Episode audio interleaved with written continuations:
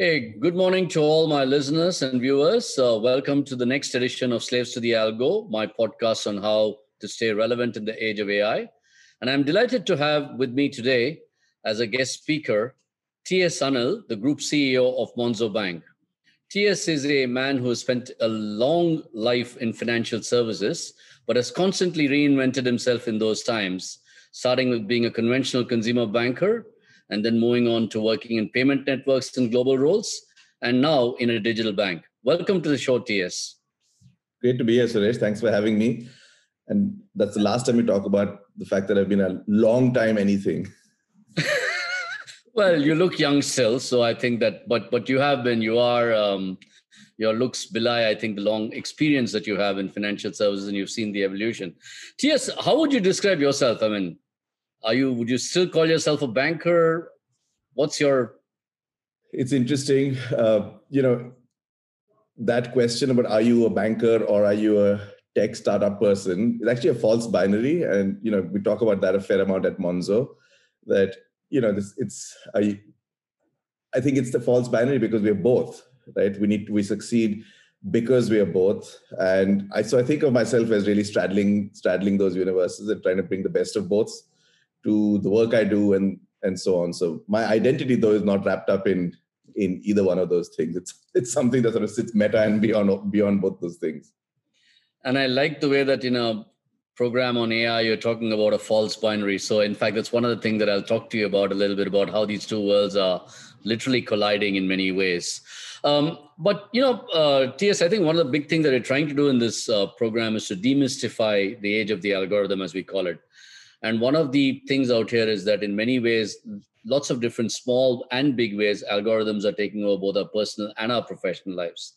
And off the bat, if I asked you, you know, as a consumer and as a business professional, to describe two or three kind of really great examples of how uh, this has kind of changed our whole life, you know, things that are running our lives and we don't know about it, what would they be? Look, at a personal level, the examples abound, right? We've just learned to take many of those for granted, right? Our social feeds, our shopping recommendations, our travel recommendations, uh, and you know, books I read. So the the fact that the, the choices presented to me with this illusion of free choice all the time always tend, you know, it's in every aspect of it. So I think we see that all the time.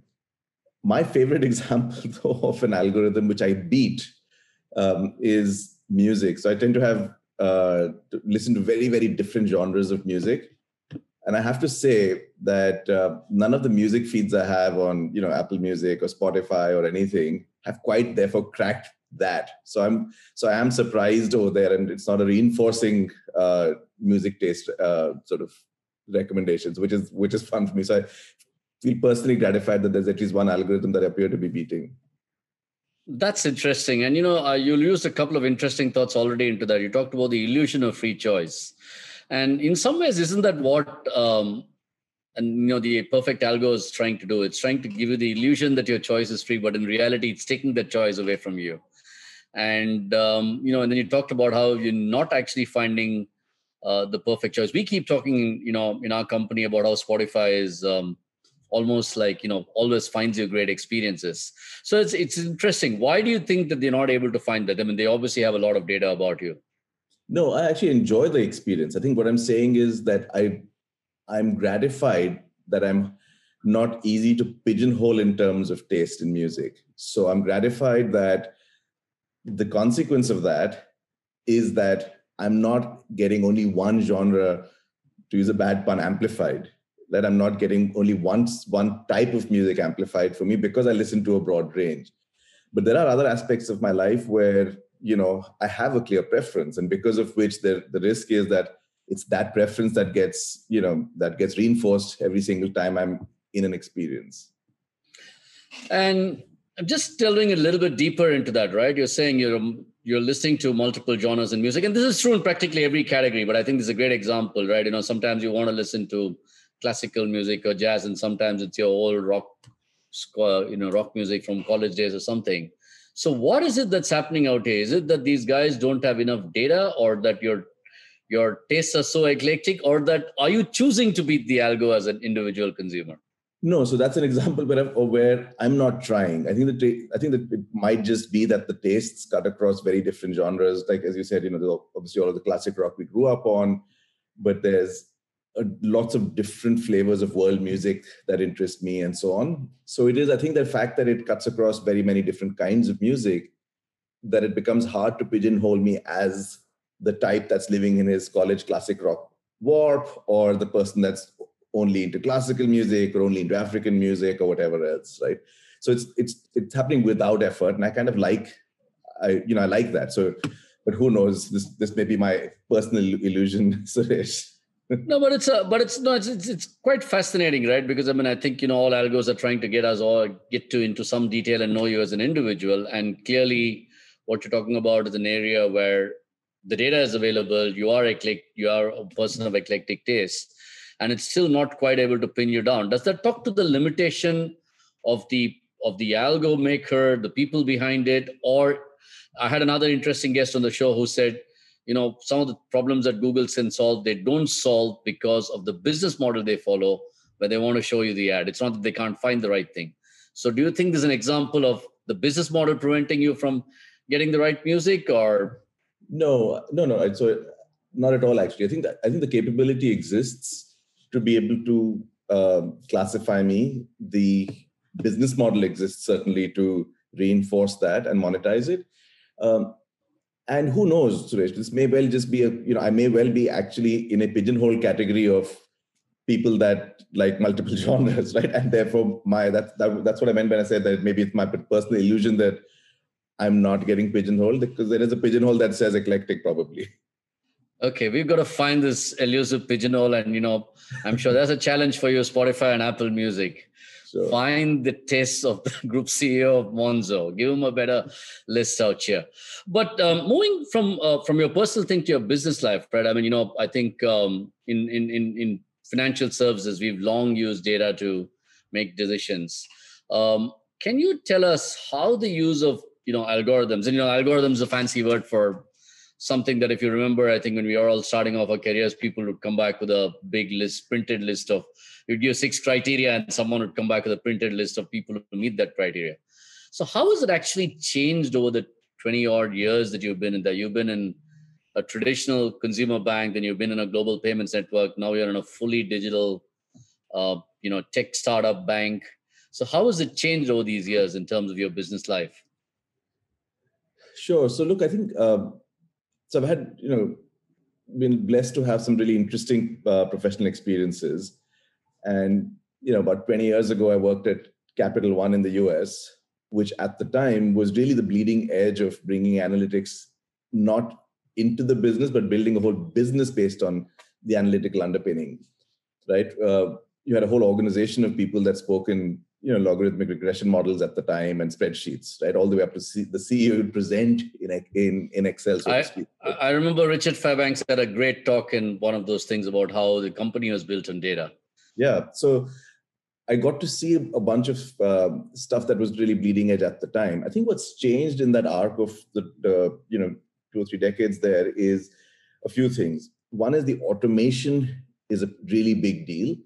So like you, I remember when you, you know, these dot dot matrix printers would print out reams and reams of customer names based on something, you know, some a few criteria that you threw at it. And that SQL would result in a set of names that would then be manually fed to a telemarketer or whatever else you were doing with it at the time. And obviously, automation of all of that stuff is a pretty big deal, right? Um, and just makes things productionized at um, at, you know at a very different uh, level. I think the second sort of arc across that is the instantaneity of it, of the whole thing right? Which is so the lag between seeing a behavior and prompting an action either for the company to take or for the individual to take that gap has has shrunk as well as you know smartphones and everything else have made the the instant aspect of things very different. So the so the uh, the ability to react materially different. Um, and then, you know, beyond that, we can talk about this some more in terms of um, where this is going and the ways in which this starts to get, you know, scary. But all of this happening at scale is transformative for the world of business. So what what the other thing that I would talk to, you know, in terms of what's changed in that arc is the is everybody sort of catching up in the sense that so like you know, I give the CapOne example from 20 years ago, but that's par for the course now, right? Back then, mm-hmm. right, we, would, we used to pride ourselves on the fact that when a customer called into a call center, using caller ID, which was already a thing, even on landlines at the time, using caller ID, you could stream the call into is it going to be a retention call or is it going to be a collections call or is it going to be, you know, what what what the main li- likely reason for the customer calling is. So, but stuff like that in the last 20 years, I think the whole world is caught up to those capabilities. So that's the other thing, right? So you're seeing both catch ups geographically and industries and kinds of companies in the industries, but you're also seeing people leapfrogging, right? People start people building towards you know uh, new capabilities because they're starting out with that without legacy to migrate. So, so that's yeah. interesting, right? You talked about the fact that it's automated, it's instantaneous, it's become uh, you know industrialized in terms of scale, and you're talking about the fact that it's democratized. But um, I guess one of the questions that you have is, you know, HBR had this recent thing called the age of relevance, that we're entering the age of relevance. But yet, when you look at it in the financial services industry, uh, we ran this survey for about 100 banks and how relevant they are in terms of we developed something called relevance quotient. Most people don't think of the bank as being relevant or actually being able to do things for them. What is this a gap? Because it's clearly not technology anymore. And you said it's available to everybody. So why is it that banks are kind of struggling to stay relevant, uh, and and and and clearly the digital banks are trying to come in with a very tech focused way to try to do this. So what's that? What's that thing that's stopping people? So having already established that I that I spent many years in the world of, as you call it, traditional banking. Although I have to say, none of the banks that I worked in at the time thought they were traditional banks, right? That's the True. irony of it. True. Um, but you know, so you're going to cost me a lot of friends with with whatever I say over here, or I'm going to be buying makeup drinks for lots of friends. Uh, Same friends, Anil. so here's the thing. I think uh, I said technology is not a barrier because everybody has access to it, but that is but having access to technology and being able to leverage it are different things, right? Um, you know, they say God built the world in seven days because he had no legacy to start with, and that's true right? If you're if you're working off of a legacy platform it's really hard to embed new capability in it without massive amounts of change control expenses and you know back uh, back testing to make sure that everything works. So it's not it's not easy to start with legacy and then try and execute the capabilities that are there right? that alone makes a, a pretty significant difference in how people leverage data um, so you're seeing the impact of that when you look at any incumbent industry and and you know the challenger segment within the industry. Um, and I think for us, uh, you know, happy to talk more about uh, the way I think about it or the way you know what and stuff that we're doing at Monzo. I think we're able to start with the end, right, and not have to incrementalize our way to an outcome. And that's a pretty big difference, I think, because we don't need so you can leverage the best of technology as it exists today. And in fact, you can probably call where it's going somewhat and build towards that end state right off the bat. So which, which is a pretty big difference. And and could you give us a couple of examples of that? I mean, how you know you're doing it. It's designed data first. It's completely designed. It's like you know, it's like you've got created a bank today, right? And that's what Monzo is trying to be. Uh, yeah. So it's, well, like, lots of examples, right? I'll give you a simple sort of user-facing example. Uh, we're not putting an app in front of a in front of an analog bank, right? We're a digital bank by design, and you know people call it digital first, mobile first, things like that. So all of those phrases which all capture the same thing that you're building for that you, that world first, and that's what it's optimized for.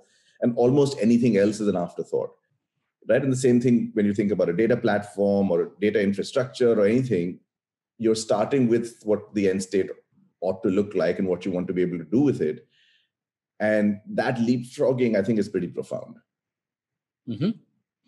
and uh, from an algorithmic or a data perspective are you are you guys in monzo kind of saying the kind of data that you capture about customers is different or how you i mean going back to your own uh, pigeonhole spotify example are you trying to pigeonhole customers differently in terms of what they might be um, could you give I mean, nothing that's confidential, but any examples of how you guys are using data and algos differently? Look, I mean, nothing that really bears sort of spotlighting in and of itself. So, as a as a data use example, and we're not we're certainly not capturing more or different data on our customers than you know most other players probably are. I think the you know this gets to where this whole thing starts to become more interesting as we look at the future, where from our perspective, being a mission-oriented bank and say, you know, and sort of defining ourselves by our mission of trying to make money work for everyone, it's about making tools available to customers to help them manage their money better. Mm-hmm. Now, even saying those words, you get the layer that that's in there of trying to build what is good for customers.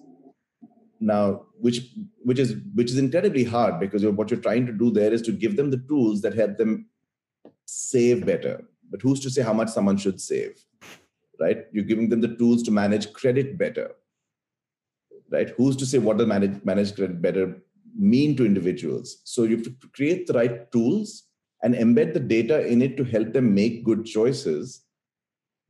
And you know you the, the goal is to try and get you know help them manage it in a way that is beneficial for them. And which starts to layer in there for choices about you know how much should people save? How would you indicate to someone you know what what's the right amount of saving? And those th- things start to become really interesting uh, questions.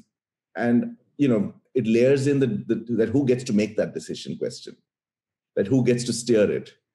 Right there's some fascinating work uh, that you know you're obviously across i'm sure suresh right? By behavioral scientists and behavioral econo- economists like richard Thaler, right whose book nudge is amazing right? Because it talks about how you can nudge people into what's you know better choices whether it's better health choices. Hmm. and in his example uh, you know one of the early examples he, uses, he uses in his work is this idea that how you present choices to school kids in the school cafeteria makes them choose healthier options or unhealthy options. It is still free choice. They're still choosing exactly what they're doing. They're not, you're not removing stuff off the menu. That is just mm-hmm. how it's presented. So it's a fascinating space and it starts to get really tricky when you uh, layer in who gets to make the decision question. And, you know, fascinating. You talked about behavioral economics. I mean, the entire thing, you know, in, in Crayon, we started it, is to we went back to this whole idea of choice and said, you know, when you have so many choices, how do you actually bring it together? And um, send me your Spotify playlist, uh, TS. I've got to I've got to find a way to get you your pigeonhole in music. That's one of the things that we do. But one of the interesting things that we did is that we looked at this guy called Cialdini who wrote this book called The Power of Influence. And he talks about how when you provide reasoning, like when you say, well, because I'm recommending something to you, because of that, how consumers tend to respond differently. And um, so, is that the kind of thing that you're trying to at Monzo? I mean, the whole idea that you know, as a consumer, if you're given the right information with the right reasoning, you should be able to, you know, you're kind of almost democratizing the way the financial choices are being made. Is that the kind of intent? That's the intent, and it's you know, we're just getting started. So, plenty, plenty to be done, plenty to be grappled with in terms of both building out the right set of capabilities, but also you know all of the normative choices that you you know you sort of laid out even in what you said. But yeah our goal is to make the tools available to customers to help them make choices that are best for them. And again it's so fascinating that we started off with spotify and your music and i'm coming back to the theme only because if you looked at it in the old days you just had to buy an album that the record company legacy company said this is the way even the greatest hits is compiled. Yeah. and now when you design digital first you're allowed to basically create your own kind of music for whatever time that you do and i guess that's what you're trying to do. But i'm kind of switching gears a little bit right? You worked again you know in, in, in large banks and a global payment network and now you're in a digital bank. Are the people around you when you walk into a meeting are they different? Are the profiles of those people different? How does a, a, um, a digital first bank look in terms of the people? Are they younger? Are they different? Are they more data savvy? Yeah so yes yes to all of those last few questions for sure right? Because as I said, we straddle the world of tech startups and digital banking. So for sure that there's you know there's a whole different generation of people that have grown up into the digital world and who think digital first not as a thing to do but just because that's the way they're wired so you and you encounter wickedly bright people of every generation right i've, I've always felt that way uh, you know in the jobs I've done has been the funnest has been to work with the best the best people of a generation, and I think the difference is, uh, for at least for me, the most energizing part of any place I've ever worked in, and Monzo is certainly a great example of that, is working with learners and not the learned, right? Because given the pace at which change is happening, it's most fun when you're not working just with people that are already expert in something, but are learners in a way that they're shaping the future because they're trying to figure it out as we as we go and i think those that's that's where the eventual edge kicks in. That's such a wonderful phrase and i'm just going to borrow it wholesale. I mean no oh, it's not working with learners and not the learned but it's such a wonderful way to describe it because i guess the question is when you walk into the room there and you're actually dealing with these people are they you know somebody like you who's you know probably both a learner and a learned are they kind of not overawed? They, they don't seem to be overawed by the fact that you have 20 years of experience you know how payments has evolved. They think very differently. And for the benefit of people listening what's that kind of thing look like to you? What do you feel like when you're with a 25 year old guy who says you know who talks very differently who says here's what the data shows. I get that all the time so i'm wondering whether you do. Yeah so i mean i love it right? I love i love the challenge of that. I love the fact that in in a particular debate it's less about you know everything that led up to that moment in a room and it's about what you're looking at in that room. So the that you know and capital one was like that as well all the way back 20 years ago where you know the truth seeking aspect of it right uh, was the most energizing right? The fact that the answer was in the data right? We could have points of view but if you if you interrogated the data sufficiently the truth lay within the data right? And i think that that was energizing in in the digital banking Monzo context as you're asking me now, it's that same sort of idea that you debate the merits of something. And you know there isn't a, a discounting of um, experience or previous knowledge. It's an input right? So you how do you leverage that best to create the right answer? But if you don't interrogate it you'll never reinvent an industry right? If you don't interrogate uh, you know tribal beliefs or the way things have been done you don't you don't create the future. So balancing those two things is an incredible, uh, you know, incredible challenge. So don't want to make it seem like, uh, you know, it's a sort of you wish it and suddenly you're doing it, right? So it's it's an everyday challenge. And I think for me to, uh, to answer your question about what is my personal experience like, it's a ton of fun because I'm learning, right? And I love love that aspect of uh, of my work. And and when you look back at these things, right? I mean, you know, when you look back at what you're doing with Monzo and let's say a traditional you know consumer bank that's putting an app in front of a you know a legacy analog model um, I guess one of the things that I'm doing is what is it that holds back? You know, we talked about the fact that technology and legacy platforms is one thing. Um, the two, the people obviously are different, right? I mean, you're getting people without necessarily a whole bunch of um, legacy mindsets and thinking, and that's probably a second one. And third is we're talking about the data and the technology. So I mean, clearly the data and the technology is available. So it's really about the first two. So between the legacy technology and the legacy mindset, which do you think is possibly the thing that, I mean, let's say, I'm not suggesting you will, if you went back to a traditional bank, what would you think? What would be the first thing that you'd go and tell the people there to think differently about? Gosh, where do I start? Um, it's it's all of those things, uh, Suresh. Right? I wouldn't sequence it.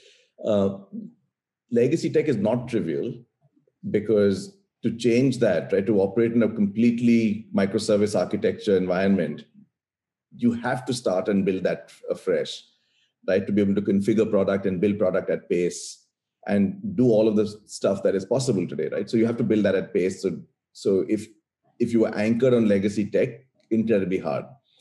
Um, the legacy mindset piece eh, is an interesting one because you know most people don't come in thinking they have a legacy mindset. Right? We're all inhabiting a digital world.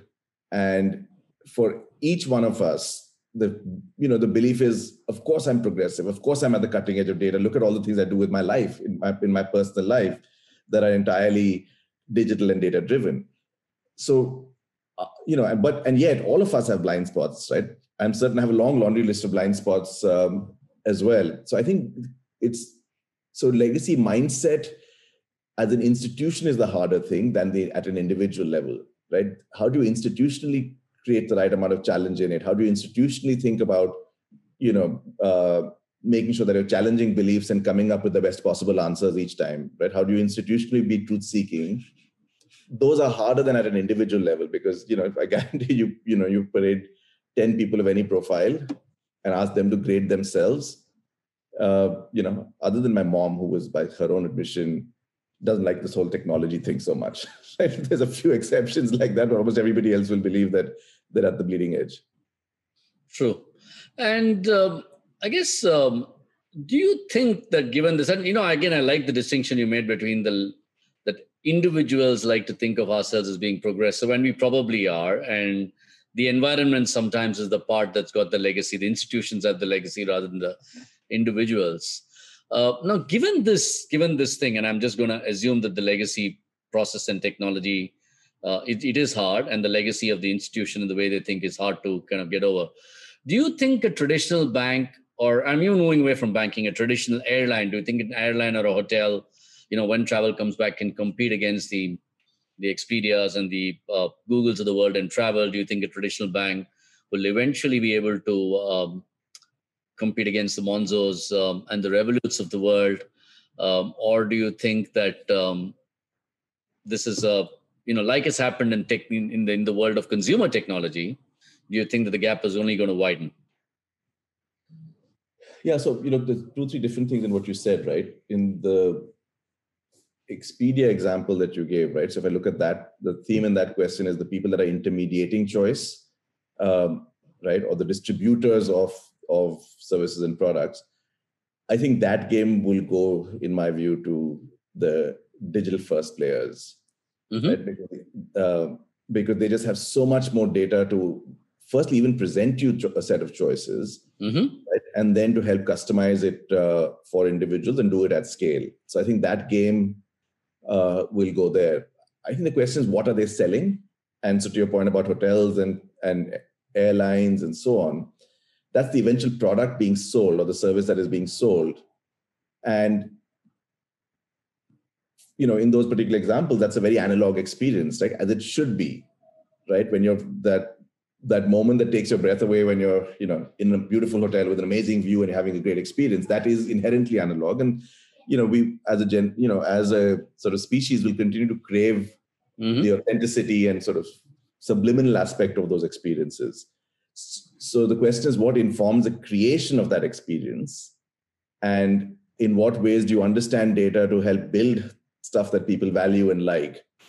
And i think that the jury is out right? There's lots of people who will do it instinctively. There are lots of people that will mine large amounts of data. Uh, and there'll be lots of people that just you know shape the future because they make a leap that's not based on saying customers are ready for a smartphone that that's essentially a computer in your hand that there'll just be a leap that someone incredibly smart and visionary is able to make i think one of the things that we're seeing um, uh, ts is this whole um, you know how does the value chain economically go and if you take the the the hotel industry for example i buy a i book a hotel room through an aggregator like Expedia, I might pay $200. Expedia will probably make 30 bucks because they'll make a 15% commission. The hotel will be lucky after investing all the capital to make five or 10 bucks on that room. You see it in airlines and the same thing, right? I mean, the airline's got to buy the the the asset, invest in the plane, put you know, do all of that stuff, and yet the aggregator who's just sitting in between and saying, "I'm going to just bring the consumer to the intermediary," is making a lot of the money in that. And what you're pointing out is something quite fascinating, which is that um, one game you're saying is going to go away towards that intermediary because they will have the benefit of scale. But the other game of differentiation and, and how you actually dif- differentiate in the physical world is still something that you have to play with. If I bring that to banking, how do you see that playing out? What does that physical bank today have to do as opposed to let's say a digital bank i mean how does that how does that analogy play out in the world of financial services i think it you know at its core the basic insight still remains which is what is the customer experiencing and what tools of products or services are you making available to them to help them get about their life happily right money is such a source of anxiety for people and it's it's such a source of obsession and yet right? Most people, the vast majority of this planet doesn't have the tools to, ma- to manage it effectively. So um, if you start there and say, look, what what does what does it need to be? Right? What do you need to make make customers' lives easier? Then the answers about what's physical, what's digital, start to sort of thin out very quickly. Right? And that's almost not even uh, the the question. It's going to be how is that? What's the tool that that you need to make available?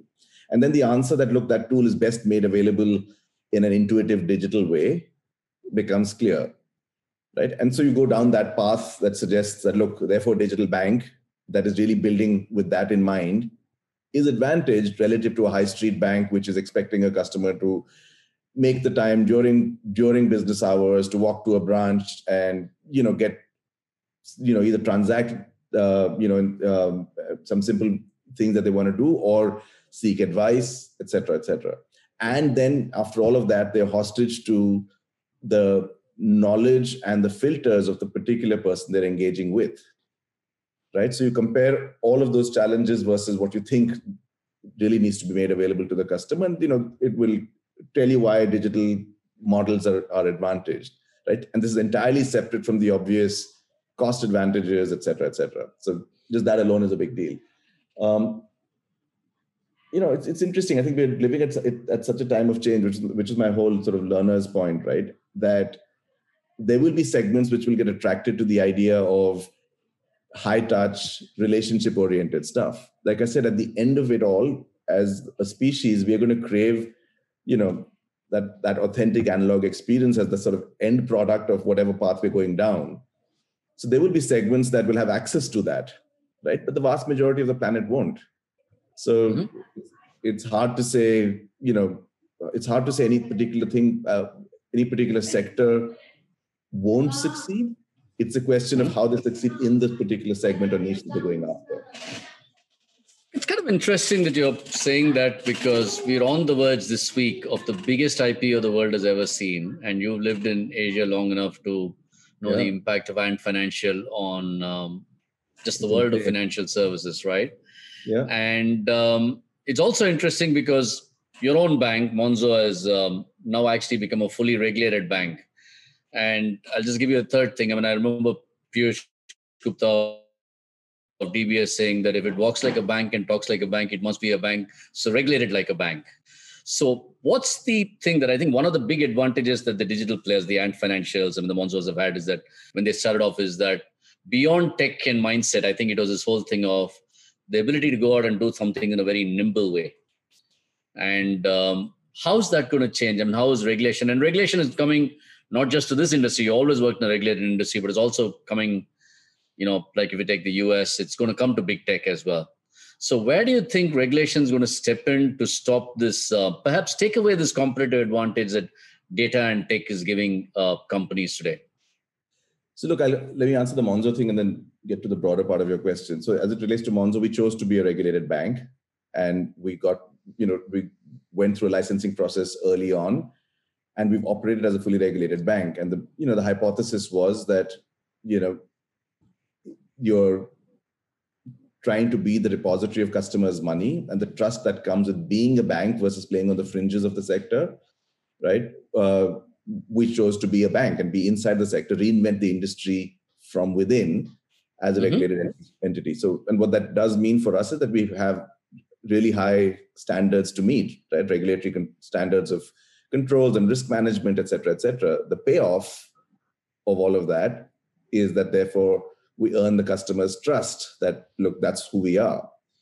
Um, and you know, of course, examples abound around the world of people that chose to not be a regulated entity to begin with, right? In whatever sector they were playing in, right? Not saying just in, in the world of banking and financial services, but eventually, as you're saying, regulations caught up. I think uh, you know around the world that that thing that the regulators are paying more attention to it, learning what what business models are being crafted on the back of uh, digital and data, right? So that trend is is going to keep increasing, and um, you know, without uh, sort of moving even past banking, just the world of technology in general is going to attract regulatory attention because regulators, as uh, you know, representative of uh, elected governments and so on are going to try to answer the question of is this good for society? Right? What's the unintended consequence that's being created? How do we make how do we mitigate against that? And that will happen along you know the obvious axes which get a lot of attention like competition and use of data and so on. Obviously there's a ton of regulation already in that space but it will probably go beyond because if you read the kinds of questions regulators are asking and what they're hoping to learn about businesses and business models um, there's a there's a long list of things out there that i hope result in sensible regulation because then that enables good innovation as well Absolutely, absolutely. Uh, so, T.S., if you go back, and I'm, and I'm, I'm sure we could keep talking for you know a few more hours on this topic. Um, I, I am going to kind of I picked up a few things. I'm also going to tell people there's no false binary between my interest in consumer behavior and tech. Uh, but one of the things I wanted to ask you about is um, your fears. You're seeing technology. You're sitting in a place where technology, the use of technology and data is exploding what are the fears that you have about how far this would go? We've always had the, we've had these complaints about fair lending and how algos tend to be biased, etc. But even beyond that, what's your what are the algos that you you know fear today? What are the things that you the yeah. trends that you worry about? So look, the, I'll tell you the conditions of fear for me on this stuff, right? Um, one is reinforcement of biases, especially re, especially reinforcement of biases that are less visible. I'll give you a simple example of that, right? Which something I was reading the other day. Um, so, in clinical trials for new medicines and so on in the US, for new drug trials in the US, there's been a really interesting history of regulation around clinical trials and the samples and people that are allowed to be a part of a clinical trial. There was actually regulation uh, in the 70s which prohibited women of certain age groups in their best interests for being from being in clinical trials right which okay. at the time was was uh, I, I, think architected intent and intended to be to protect women of childbearing age or whatever the definition of it was but the result of that think about the, lo- the longer term consequences of drugs that would that were rolled out and approved by by drug regulators that had not actually been tested on a massive part of the population. And what does that suggest about the efficacy of that and how those those drugs work? So that stuff has gotten unwound over over the decades but it was a thing. And and that's an unintended consequence of uh, of a decision that was explicitly made about a sample but it mm-hmm. obviously would have reinforced biases now you extend that and that's a, you know that's one sort of uh, specific example but the whole idea of reinforcement of biases which you know to your point about fair lending, which clearly does, uh, you know, seeks to address that. But the reinforcement of biases in a political context, in a social context, is something we're witnessing all around us, right? The polarization yes. that comes with people being in their respective echo chambers is scary. So that's a, that's a big condition of fear for me. The second is scale, because when stuff happens at scale, it also becomes much harder to contain, and it creates sort of uh, diaspora of consequences that you know you can't put that back in the bottle uh, later. Mm-hmm. So that that that worries me as well. And then the third sort of aspect of this, uh, you know, condition of fear to answer, you know, to the question is, if it's across touch points in a way that there is nothing which questions those biases in a way that you figure out, right? So being in an echo chamber where you don't ever speak to someone that's outside of that, right? Because every touch point of your physical and digital life just reinforces those biases. That stuff is very scary to me.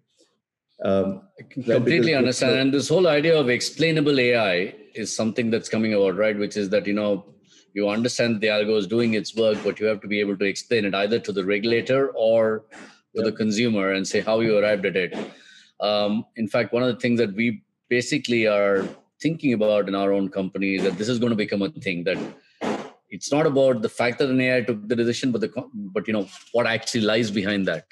Yeah. And um, you know it is a it is a it is a scary thing. But I do want to. I mean, it's it's not all about uh, fear alone, right? I mean, the fact is that data and AI has enabled a whole bunch of things to be done that wasn't possible a uh, years ago. So, what excites you about this field? You know, over the next two three years, what are the big changes that you see that you know things that are going to happen that wasn't possible two three years ago? I mean, so the biggest thing that excites me is also something that gives me a little bit of pause and concern, uh, right? Which is, as I was saying, right, and we were talking about this behavioral scientists thing uh, a little while ago, right? That it's possible to nudge people towards choices that could benefit them, right? The problem is who decides, right? And the problem is what happens when that tool is in the hands of a bad actor of any sort right? A bad actor could also, and doesn't even have to be a bad actor by design, by intent. It could be just a bad actor in terms of how it's managed. And so that stuff starts to get uh, worrisome as well. But at the core of it, the idea that with this combination of crazy amounts of instant digital distribution mm-hmm. and intelligence to power the messages that you put out there, right? You could just as easily create a, a planet of amazing consequences, right? Because you've reinforced messages that are good for humanity, right? But just as easily, right, you're on the knife edge of of that getting misused as well. But the power of of it being used well excites me. That is that is such a wonderful thought. In fact, I've always been wondering, right? I mean, we always talk about the consequences, for example, of using plastic bags or but if I never get a positive nudge for actually using my cloth bag there you go and right. you know you know that's a it's the same thing really but you know no one ever is telling us hey if you did this thing you would actually benefit the world and we're yeah. always hearing about the negative thing um, TS, any closing thoughts as you're going into this? I mean, like I said, you've seen um, a variety of change over data and AI. Any single closing thought about how you think um, maybe the next generation is going to be looking at this whole stuff? I mean, we look at it, wow, but is it going to become such a part of everybody's life? Any closing thoughts at all on what you see a world out of this? Yeah, it is here to stay. And I think my hope is that we have the right amount of sort of enlightened conversations about where it's going, how do you correct biases, how do you deal with, you know, who gets to make choices, how do you create sensible regulation around the space, and and and. So my hope is that those dialogues happen and are and those dialogues are are amplified so consumers understand uh, where things are going and are able to shape the macro choices, right? I love the the you know what you've talked about about you know explainable AI. So I love trends like that because it it's back to saying look, it's not just providing the illusion of choice, but explanation for what sits behind it, and customers get to choose. I would love things like you know back to my music selection thing if i said look in my recommendations i want 30% of stuff to be randomized just because i want to be exposed to something different than what you think my pigeonhole is i'd love that to be parameterized in ways that that expose me to stuff. Political views right? I love that i have a diverse set of friends so i hear different views but maybe i may, but maybe i don't. That maybe i need to have to hear other views as well. So if, if we're able to provide tools that give people the ability to see beyond beyond what the AI bot's recommendation is to them and you know make it explainable make it more enlightened i think yeah this could this could be amazing you know it's so funny you mentioned the thing about parameterizing because one of the things we try and do in our thing is that we say we want to set this to be at least 60% discovery versus you know 40% repeat yeah. right and um, it is parameterizable in some ways and uh, that's such a lovely thought to end on. But I have a question, which is going back to the title of what I call this. Uh, I deliberately chose to call this uh, series "Slaves to the Algo" because I said, you know, algos are taking over our lives and we don't even know it. Do you foresee a future in five years or ten years time if you had to fast forward and have this conversation? Um, do you foresee that we will be slaves to the algo, or do you think we'll be masters of the algo? I think the, the question for me is, uh, is will we even know which we are right so it's easy for all of us that's why i was saying it's easy for all of us to believe we're not slaves in our personal lives and so on but who knows how do you tell um, so there's enough enough fun dystopian fiction and tv around you know what possibilities exist. I think they're all in the realm of the possible suresh. I think none of those scenarios are you can look at it and say ah this is never going to happen. This could never happen. I think it's we're living in a in a at a time when if you look out, maybe five ten years is um, maybe a little too short for it. But if you, you know, put 20 year access on this, it's easy to see how there could be like significant discontinuities, you know, over that period. So I only hope we know what's happening. I love that thought. Who knows? And I hope we know. Uh, thank you very much, uh, TS, for spending time on this show. Uh, to our listeners and viewers, that was TS Anil, Group CEO of Monzo, talking to us about how he's seen the world of data and algorithms uh, change over his career and what he sees for the future. Once again, thank you for being on the show, TS. Always fun chatting with you, Suresh. Take care. We have new episodes coming out every week, sometimes twice a week. Each will seek to bring a different and fresh perspective to the topic. Please subscribe to the podcast channel and share it widely in your network. I look forward to speaking to you in the next episode. Meanwhile, stay safe personally in the age of COVID and stay relevant professionally in the age of AI.